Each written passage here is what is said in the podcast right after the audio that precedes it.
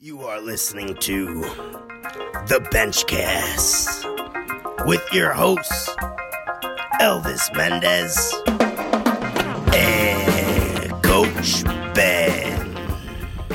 Hey guys, Coach Ben here, BigBenches.com, and you are listening to The, The Benchcast. We are live on IG, Instagram, and uh, people are filing in. How's everyone doing today? We already got a question. Thanks for joining us on the Benchcast. I prefer to move it in here to the office space because uh, that one episode we filmed outside, all I heard was birds. the whole time was just birds and the cars going by. So I moved it back in the office space for now. So what do we got? We got a question popping in. Yeah, we got one from It's Keith C. How do you program rows into your bench program? how to program rows into the bench program. All right, so uh, I try to get some type of back training in um, with every movement. So whether that's squat, bench, deadlift, um, and typically my athletes are um, squatting, deadlifting once a week, and benching twice a week, as well as myself. Um, so you got four days there where you're getting back work in. If it's uh, just like some kind of row variation after the main movement as accessory work, I'll try to get it in though routinely uh, every day. All right. Because back, you can't really overtrain. You never heard anyone with an overtrained back. Sure, overtrain pecs, overtrain front delts, because that ends up pulling you forward into that posture that we don't want. Um, and you get all those anterior muscles get dominant, all those um, mirror muscles. So really important that we train the back as well, and we do that frequently, uh, so that we help combat some of that. Because we do so much pressing, but think, do you ever really match the amount of pressing you're doing with the amount of rowing? Probably not. All right, so we can definitely afford to train our back more frequently, more often. Got anything rolling in? Yeah, we got one from uh, Call Me AK47. AK 47. He has a basic one, but he wants to know how to brace his core The bench press? uh, for everything, for lifting. Okay. Bracing the core. Where can we begin? First off, you got to get your breathing right. That's a real big component. Breathing and bracing, are, I've learned, are two separate, different entities. You can brace in the absence of, of breathing properly, but you definitely want to pair the two together to get as much abdominal pressure as possible and to stay as rigid as possible. That's where that strength comes in. Um, in terms of breathing properly, um, knowing how to breathe down deep into the diaphragm, not just breathing into your chest as we do most of the day. Uh, you know, if you're trying to suck in a belly or something, you kind of understand that, taking those shallow breaths into the chest. Um, you want to know how to breathe into your belly. And the best way I'd say to, to do this is uh, to simply get down on the floor, doing like a 90 90 position. You're laying on your back, feet elevated up on uh, a bench or something. And then uh, hold the, the rib cage down. So when you exhale, you're gonna feel. If you forcefully exhale, you'll feel your rib cage collapse down. Hold it there. You know, put some pressure. Put a dumbbell on you if you have to, and then just focus on breathing into your belt and feeling that belly rise. And, and that's a great way. You practice that every time you train. You should be doing some kind of breathing exercise. Get good at that. And in terms of, of bracing, first knowing how to keep a neutral core uh, or yeah neutral um, spine we have some videos on that. If you search the channel, you'll find that. But check it out on YouTube. Um, knowing how to keep a, a neutral spine in the lifts is very important, except for bench, as we're arching. And um, in terms of bracing, it's pretty much like think if you were going to go and, and take a punch, right? What would you do? You'd kind of brace out against it. It's like you're trying to push your abdomen out into a belt. That's where we get the benefit of the belt. The belt's not really doing anything. It's just you have now the ability to kind of target that push and you have something to push against, which keeps you more rigid. So that's where you get the benefit of the belt and everything. So I'll work on breathing, bracing, know the difference between the two, know how to keep a neutral spine. And that'll change the game for you because you need, no matter what lift it is, you got to have some rigidity through there. Uh, keep yourself strong. We got one from Red Creek Smash. My rear delts try to take over in the rows and back work? Is it just a mental fix or is it her positioning that needs work? Rear delts take over. Um, okay, so I would if you could expand on that a little bit more, um, that I would like that. So you're having a hard time kind of getting into your lats or feeling your lats well, like down the back.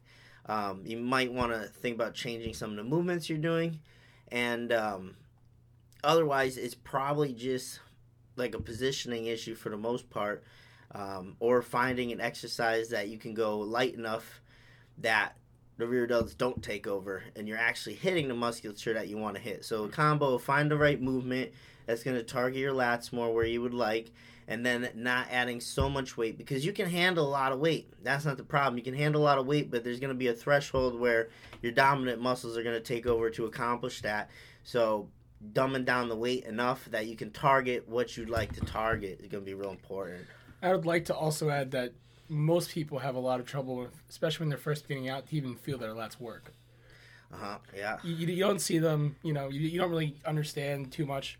Um, There's I- muscles you can't see. Yep. I, I, if you change your hand positioning, if your hand positioning's uh, pretty much like this, if you change it, turn it over a little bit, Yeah, and try to like row into like almost your stomach sternum, sometimes that helps people feel their lats work.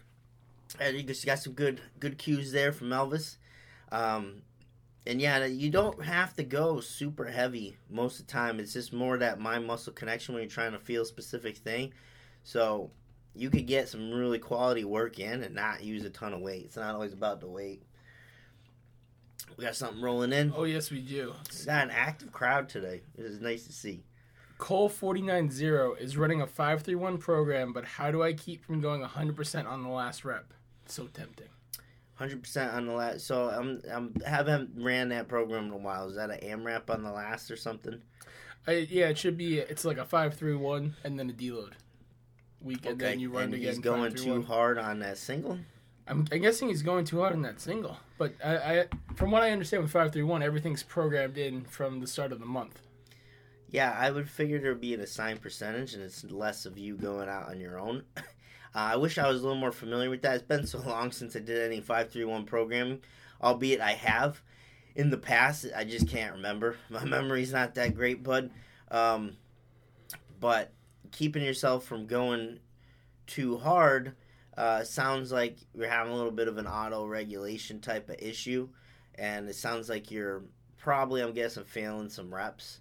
So it's just staying within your boundaries. Just push little progress. I think a lot of times we try to push too much progress, and in a program like five three one, um, you're hitting that one rep what every four weeks or something, and that's a lot to be like asking yourself to test every four weeks. So I would look to maybe you make that one at ninety three percent the first month, then you make that not that one at ninety seven percent the next month, sub max type of singles, still heavy, and then that third month maybe you truly go for a max. But I'm not really sure how that program's set up. And I don't know if you've read the book five three one or Beyond five three one, but the way I've read it, it he always um, advocates for starting a little lighter than you think. So when you first start in, when you first program, you're actually starting lighter and you're trying to make consistent gains every month. So maybe it was a factor of you just taking too big of a weight to calculate off of to begin with. Oh, like the training max. Yep. Yeah, that's a good point. Yeah, he probably has a, a tr- so usually a training max. Maybe you take like your the max you hit in the gym, whatever that was. Maybe it was a rough go, and you, you maybe subtract like twenty pounds from that, and then you get something around a training max. Or you purposely take like ninety three percent of that max and start that as like your hundred percent.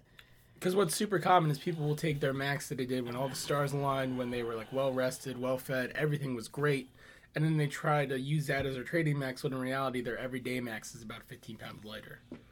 Okay. see what else we got. We got one more. Let's see. How many weeks do you think a meet prep should be for an intermediate? And that's from August triple six. What was that again? How many weeks should a meet prep be for an intermediate lifter? How many weeks should a meet prep be for an intermediate lifter? And we should So- probably define an intermediate lifter as well. Yeah, so I mean that that's like a, a gray zone there between being a beginner and being advanced. So uh, let me talk on the two extremes, and you can fit yourself in the middle there. Um, so beginner for uh, for a meet prep for a beginner, um, you're probably going to need a little bit more time. So, like when I get an athlete that hasn't done a meet yet, um, we're gonna probably work a good deal with more so with the attempts that we're gonna take at the meet. We're gonna have a really high focus on commands because if you've never done a meet, never been exposed to that environment, you've never done the commands in the gym, uh, it's going to take some getting used to to kind of ingrain those. Uh, everything that we're looking for for uh, max effort single, there's a lot that happens during that process. Got to take into account. Whereas more advanced lifter, they might not need much time to really get themselves ready. Um, they could probably do so very quickly. So, to give you an example, uh, starting out with my equipped benching career there, uh, earlier on, I would probably go. I'd say it's more. It was more like eight weeks of, um, you know, probably even a little bit longer shirt work. I try to get in as often as I can, um, practice everything, and I felt like I needed that time to truly be where I wanted to be to hit the numbers. Whereas now, I feel like I could um, put together something rather quickly and uh, be prepared for that. But it also depends how you're training as well. Because if you're doing um, very different phases, like you got a real strict hypertrophy block, and then you go into um, trying to build strength and then peaking, um, that's going to be an entirely different ball game. Um, as opposed to if you ran something like conjugate training, where you're always training singles, then you can get ready real quick um, because you're keeping that training effect for the most part. You're always training at max effort, so it's not going to take you very long to, to get there. Um, so, like, I just got off of a meet and getting back into hypertrophy work was rough. Like, that first day, I could barely do 225 feet up for the bench for 10, which I should crush. Next week, after adjusting to that a little bit, 275 for 10. Next week, 305 for 10, no problem. Um, but there's an adjustment period, so I can't go from peaking for a meet to hitting 305 for 10 on a bench. Two different training things, two different training effects. Um, so that's how that run. So it depends on on uh, what you're doing for programming, and then uh, you know it, it depends on if you just need that more time or not in terms of being a beginner or being more advanced to know what the hell's going on.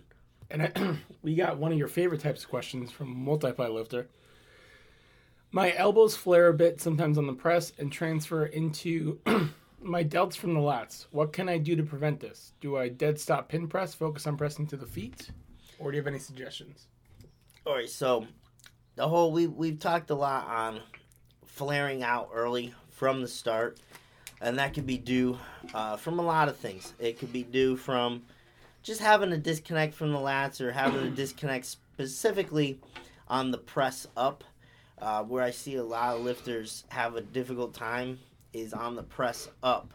Um, you can stay tight and load the lats while coming down, but then immediately upon the press, it's like uh, the lifters just want to shift into chest, shoulders, um, all that stuff real quick, and it pulls their shoulder blades out. You run into some of those issues because you got a little bit disconnected from from lats. If you think more um, lats, triceps to finish the movement, then I think that just making that mental switch will probably help a bit.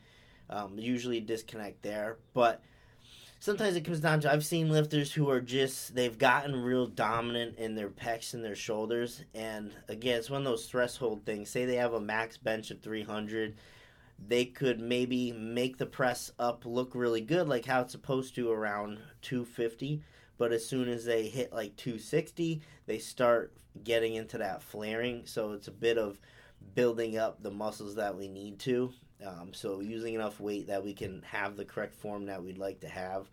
Um, so it's a bit of that as well. Uh, did he say he's a shirted lifter or not? Yep multiply.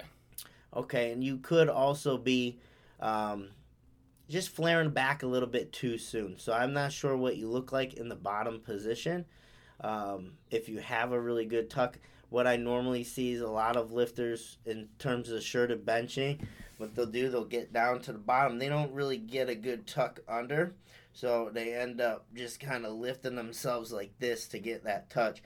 So their head comes up. They don't tuck at all. They just kind of dump, and then getting that throw back, you're already kind of in this elbow out position. So if you even try to flare or you know just you're not going to be real connected with, with the or not having the elbows under, you're not going to be good connected with the lats. So you're going to end up getting stuck midway, elbows flaring out. So a lot of that just comes down to are you in a good position in the bottom with your shirt. We got one from Tev. Dylan. What's the difference between a compression cutoff for the elbow and elbow sleeve? Which is easier and better for elbow discomfort? What was that again? What's the difference between a compression cutoff for the elbow and an elbow sleeve? Which is easier and better for elbow discomfort?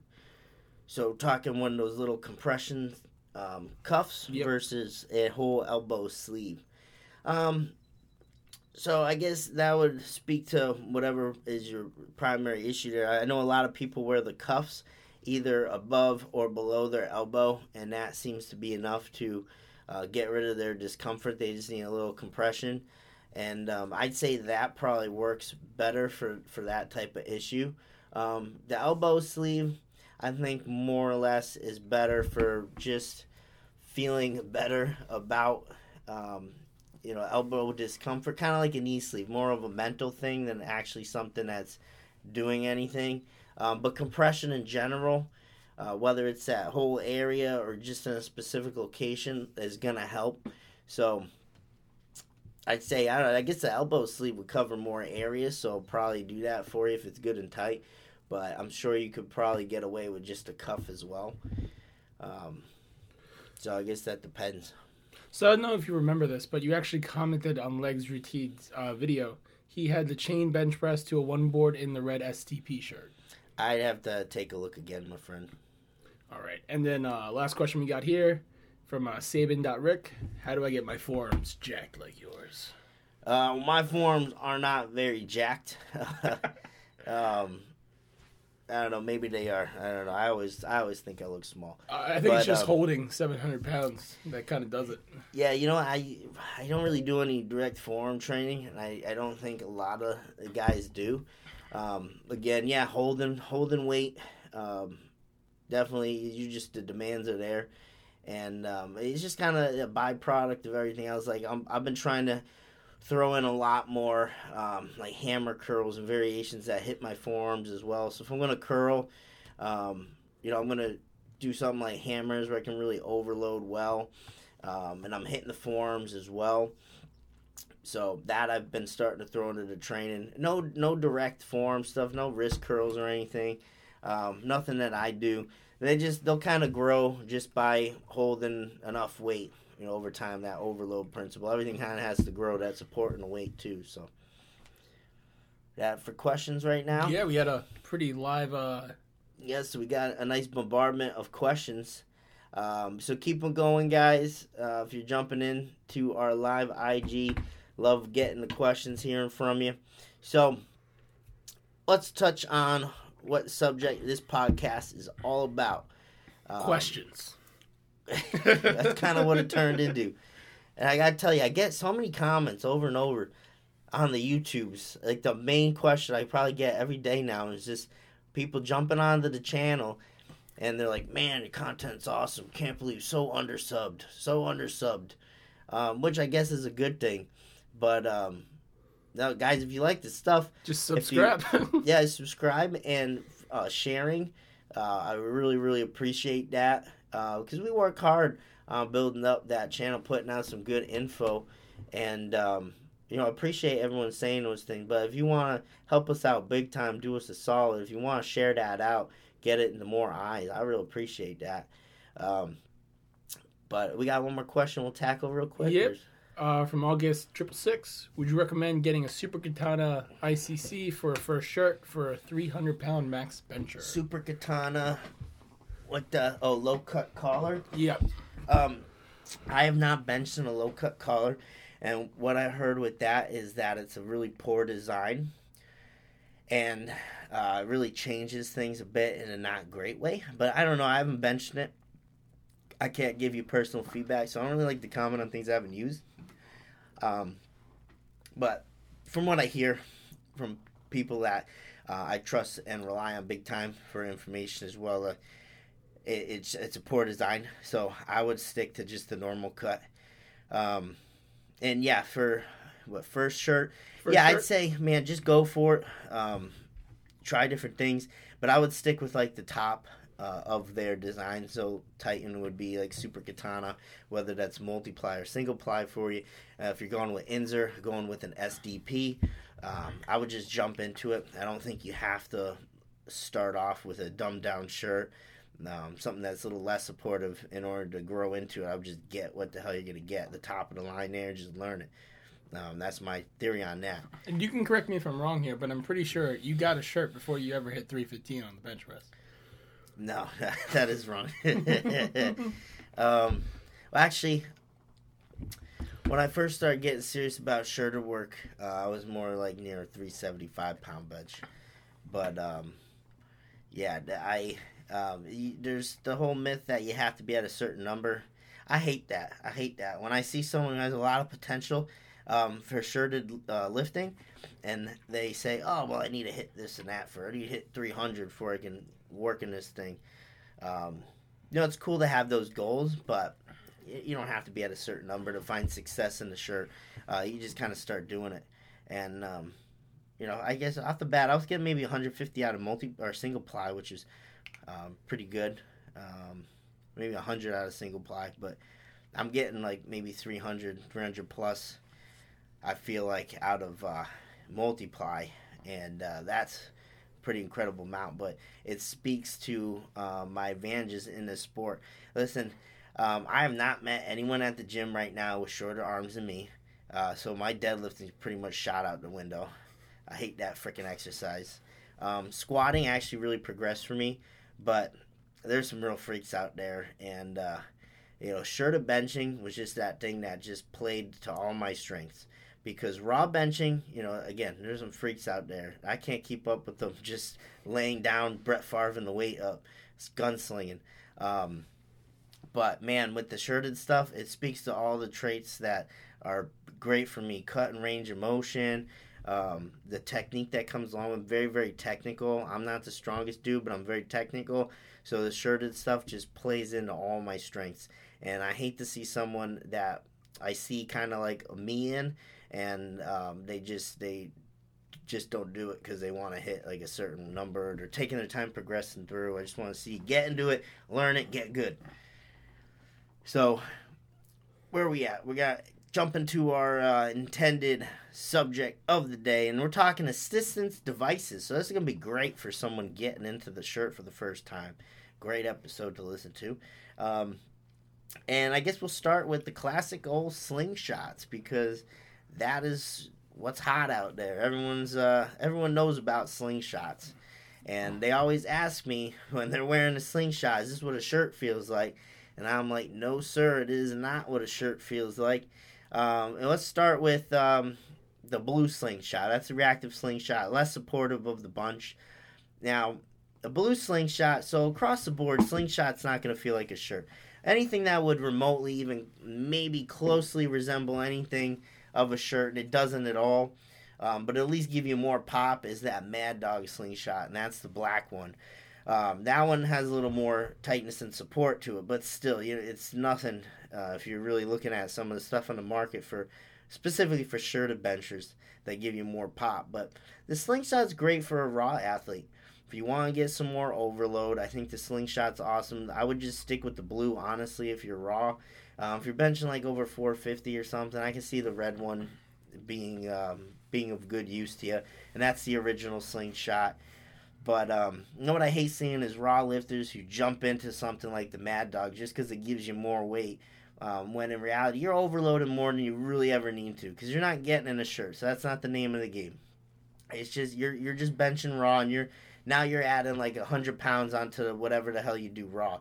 It's like it's like trying to do anything with super extreme reverse bands. It's just not gonna have a carryover. It's just it gets dumb at a point to where you can if you're squatting 300, now you're taking 600 at the top, 250 in the bottom maybe, and then all of a sudden 600 at the top again, and think you did something good.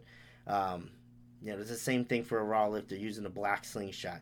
So um, I say for the most part, the blue slingshot Um, really um, good for, for raw lifters across the board. Just gives you that slight overload. Uh, if you're not benching at least 135 yet, I really I don't even see a need for the thing. Um, you at least get to almost 200 if you're a, a female, maybe getting over 100 first to really get a boost because it's going to give you so much. Um, but that blue slingshot, the red slingshot I can see for raw lifters, the black one, I feel like has no business to anyone because I don't think it fits into the raw crowd. I don't think it's the greatest thing for the shirted lifter. So that black slingshot kind of falls in no man's land where I don't think it's good for either. Um, if you want to get a little bit more of the slingshot, so the trick here is to wear that thing lower on your arms if you want to get more pop. So the higher up you wear it, um, you know, the less stretch that, that's going to be given to it. So you're not going to get as much pop. So perhaps wearing a red slingshot really up high in the armpits might be a good strategy for a raw lifter. Um, but for the most part, and I kind of get carried away sometimes with, with the raw lifts at the gym. I try to jack that thing up on them so much. I get the smallest damn slingshot you could find, and I pull down the elbows, and I'm like, hey, we're gonna take this shit for a ride. I remember at King Leo, who was on a podcast here, he just got into equipped lifting this past year, uh, doing really well. And I remember I had this little medium red slingshot in my my bag that I had from a long time ago and this thing already looks like it's starting to frail up and rip. And I had King Leo throw that sucker on. We had to like rip that thing up his arms, and I'm like, holy shit, man! If this thing don't rip, we're gonna get some pop. and so he got on the bench. He's coming down with it, and I tell you, he I don't think he could touch the red slingshot with 300 pounds. Um, it was like a super medium. He was all tucked in, and I was I, I tell you, I was I was scared that that thing was gonna rip. We sent a grown ass man to Baby Gip. Yeah, cause that was uh I mean the threads were all just hanging. It locked up. I think it just locked up. Shit did not stretch anymore. And uh, I thought that shit was gonna rip down the middle. So I had side spots ready to go. We were ready for it. I just kind of wanted to see the thing explode. But he got it to work, and he got some nice pop. Um, but yeah, I get a little carried away with that shit sometimes. But um, yeah, wearing it low on the elbows, good little trick there. But in terms of feeling like a shirt, it's just not gonna do it. It's gonna change the groove a little bit. So if you're a raw guy, um, you, you're gonna want to touch like a little lower and get a little more of a tuck in the bottom and, and a harder throwback. So that half V kind of bar path we talk about is just gonna be dramatized more. You know, it's gonna lower touch, throw back harder. So that's what you're getting with the slingshot. Um, but if we move on to some other products out there that I think have a, a much bigger application to shirted lifting. Um, so we have, well, let's go into the Titan stuff first. So Titan has um, the Super Ram, which I, I have and I've used back in the day. Super Ram's all funky colors on it. I'm not even sure if they still sell it or not. Um, you know, I'm kind of interested right now, so I'm popping up while, the uh, Titan website here. While you look that up, the Silverback also wants to add in one more thing. What are your thoughts on the Bench Daddy? I will get to that Silverback. I will get to that. I definitely know the Bench Daddy. I've had been able to have the pleasure of wearing a Bench Daddy, um, not the shirt because you know there's a shirt out there, but uh, I've used the assistant device. All right, so goddamn, looks like Titan's now selling the supercharged RAM, and so these new products here, I swear to God, they're all made out of knee wrap material.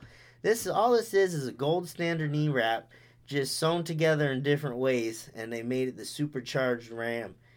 Tell you though, this thing looks badass. Look at that RAM picture. That's an angry son of a bitch. Oh, that'd be a sweet tattoo. Yeah, it would. Man, they uh they outdid themselves with a supercharged ram. This thing's a bad, bad mama jamba. Anyways, so they had the the super ram back in the day. They had the ram, the super ram. Now I guess it's a supercharged ram that they're selling.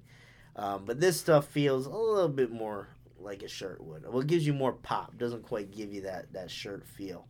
Um, but they have the supercharged RAM and what they have uh, the Magnum RAM. I'll make sure they're still selling that Magnum RAM.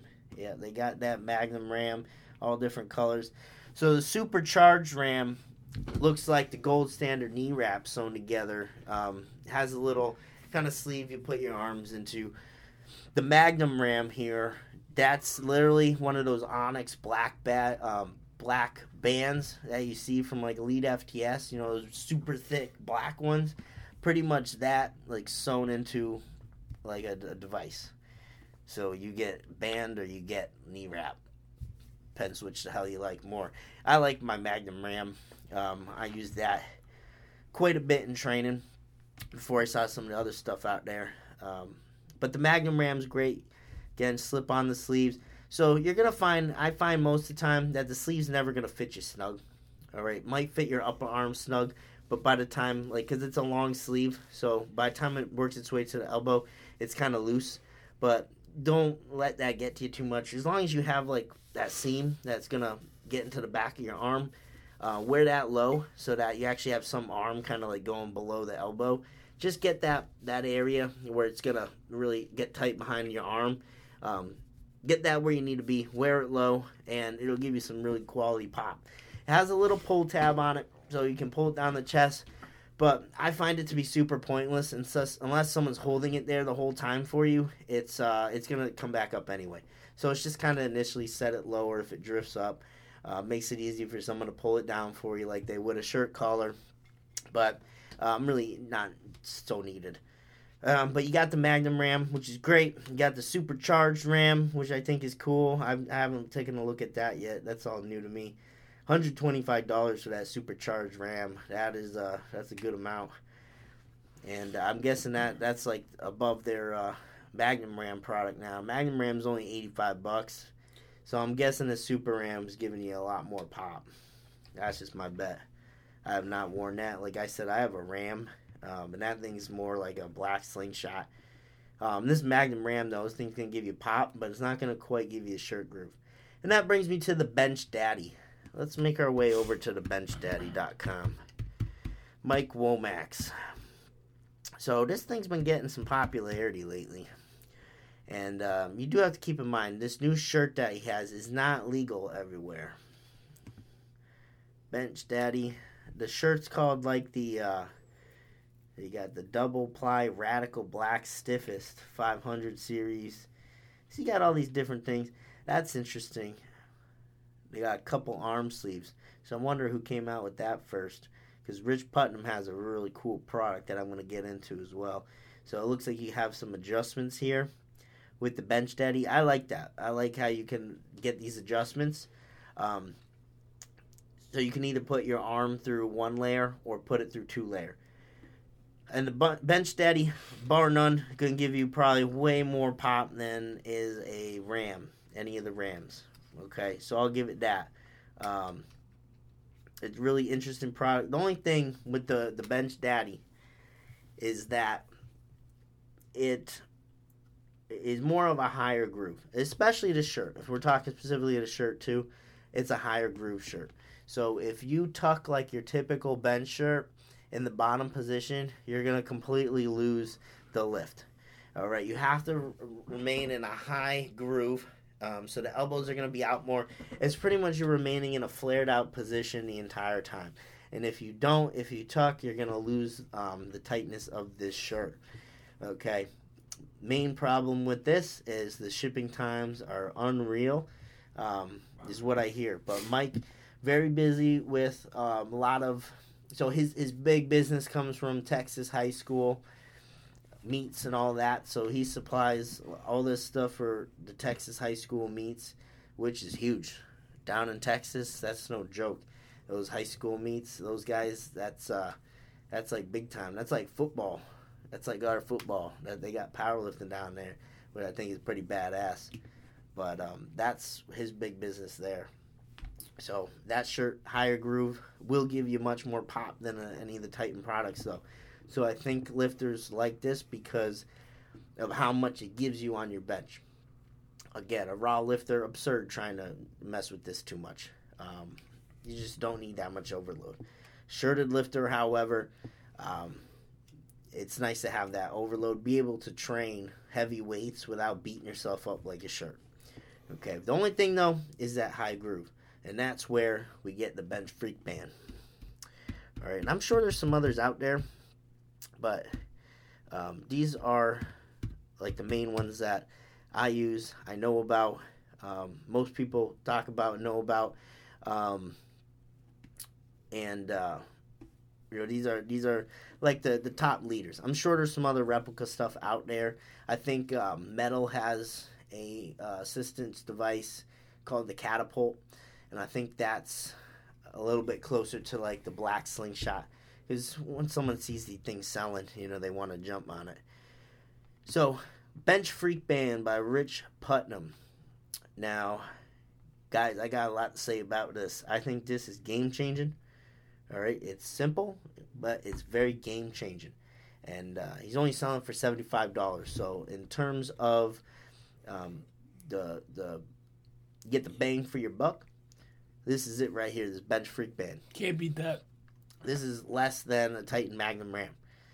Okay, so this is literally it's it's a he came up with the concept from a knee wrap. He tied a knee wrap around him, and um, you know, end up making the Bench Freak band. Now it's industrial sewed, and I'm taking a look here on on the laptop. You go to benchfreak.com, you can see this thing.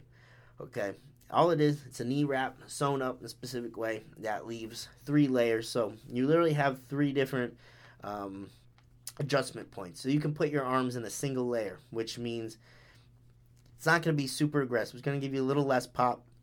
Um, you can put yourself in two layers, right? Think of that like double ply.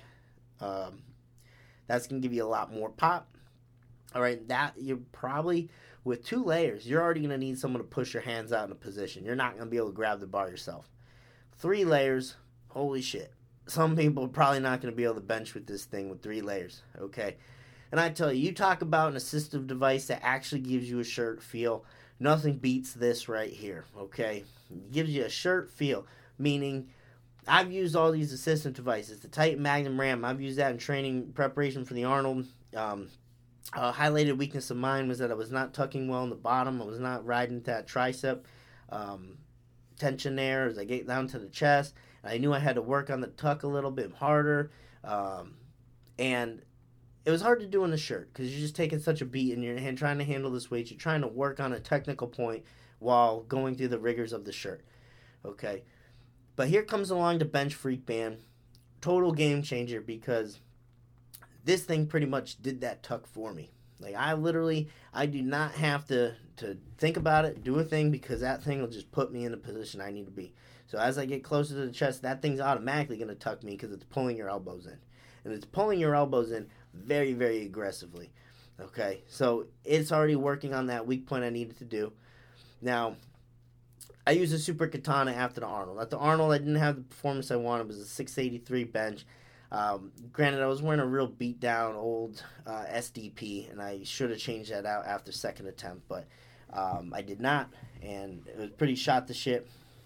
So you factor that in. Factor in, I, I used a different shirt four weeks later, but I started training with Rich's Bench Freak Band um, with like a two three week prep. It was actually four weeks, but in the shirt stuff, two three week prep to get ready for another meet in my super katana. I got adjusted and all this stuff. So I train with the bench freak band.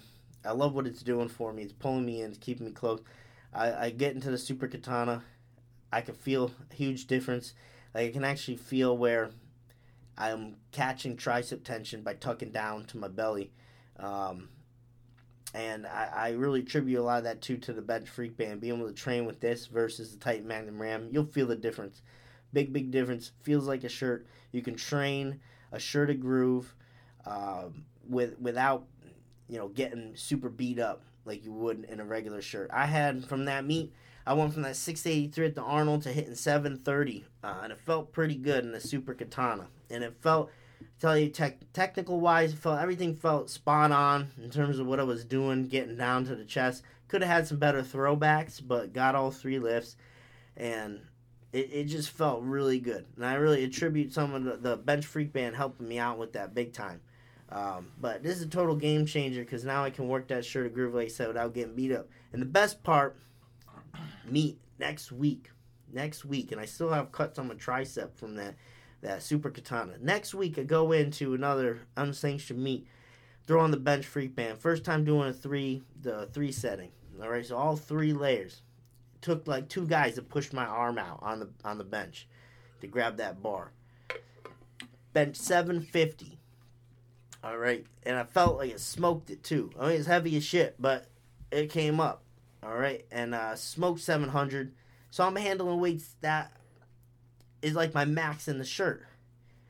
All right, and you handle more weight in this bench freak band than you do in a shirt, and you don't get beat to shit, which is really really nice. I'm not feeling. I felt like good to go. Monday morning comes around, I was good to go. All right. Whereas if you're in a bench shirt, you're cut to shit. You're bleeding out your arm. You're you're in a bad spot. All right. You feel like a badass, but you're beat up. Okay. Bench freak band, not so much. You're training that groove, um, and you're not beat the shit, which is awesome. So, bar none, I think this is one of the, the best things out there right now. All right. Um, what do we have? We have a, a question on our comment on the bench daddy. Yeah, he has a. So the silverback has a bench daddy that is black and it's a figure eight. However, he has a limited. I don't know if it's a prototype one, but it's not being sold. Okay. So yeah, I know there was yeah. a few different versions out there. Um, I don't know. I, he's having a really hard time uh, meeting the demand right now, um, which is a problem you don't want to have. And I think Rich is doing it the right way here, where he wants to make sure he can meet the demand before he, because he wants to make a shirt um, in the works. And I'm really, I wanna, I wanna get a tent and I wanna pitch it up in front of his house. And once that shirt's made, I'm coming out first customer, cash in hand. All right, that's my plan. But uh, he wants to make a shirt out of it, but he wants to do it right where he can meet the demand of, of people and have you know that stuff ready to go. Um, because I think Mike got in a little bit of a, a tussle there. Like I I wanted a shirt. I asked for a shirt like four weeks before the Arnold, so we're talking February. Um, I didn't order one, but I, I wanted one, but um, nothing nothing really in the works for, for me to grab one of those. I've, I've heard people that waited uh, months and months and years, in fact, for their bench daddy stuff. So um, just when you, you factor that that unreliability factor, if, if that thing's going to get to you, um, you know, it makes you nervous, makes a, a consumer nervous to, to get something like that. But um, the bench freak band, I know right away. Um, Rich gets them out, so that I really like uh, the customer service aspect of it, getting that shit out quick once you order it. I respect that.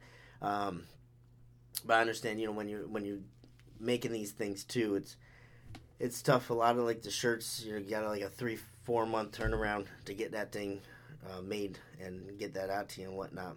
Like um, you know, overkill's back and making shirts, and I know that's like a kind of a long process. Once you order a shirt, it could be like four months before you get it. Um, it's understandable because a lot goes into that, but um, this by bar none bench freak band. I don't I don't get an endorsement for for saying these nice things about it. I just think it's one of those devices that uh, is going to help you, especially you're an equipped lifter. Uh, it's just something that you need. I think it's going to help you a ton.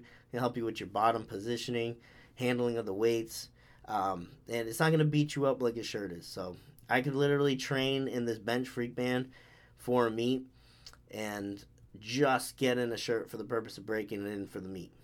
And I can do all my training in this bench freak band. I lift more weight in it, just about. So uh, it's a really fantastic tool. And uh, I was talking you know, about the bench daddy, like shipping times. You're not so sure with that stuff about if you order it, when you're going to get it in, and all that stuff. Um, Rich does a really good job of making sure you get your, your band when you order it. But um, I think it's one of the best things out there. And it, as a raw lifter, I don't think you really need this too much. Get a good overload if you're handling a lot of weight, but a raw lifter, I think better off sticking with like a blue slingshot. I get some light overload, don't need anything crazy. But that's why I love being a equipped lifter because you get all these tools in your toy box. It's like shopping at Toys R Us, trying out of business.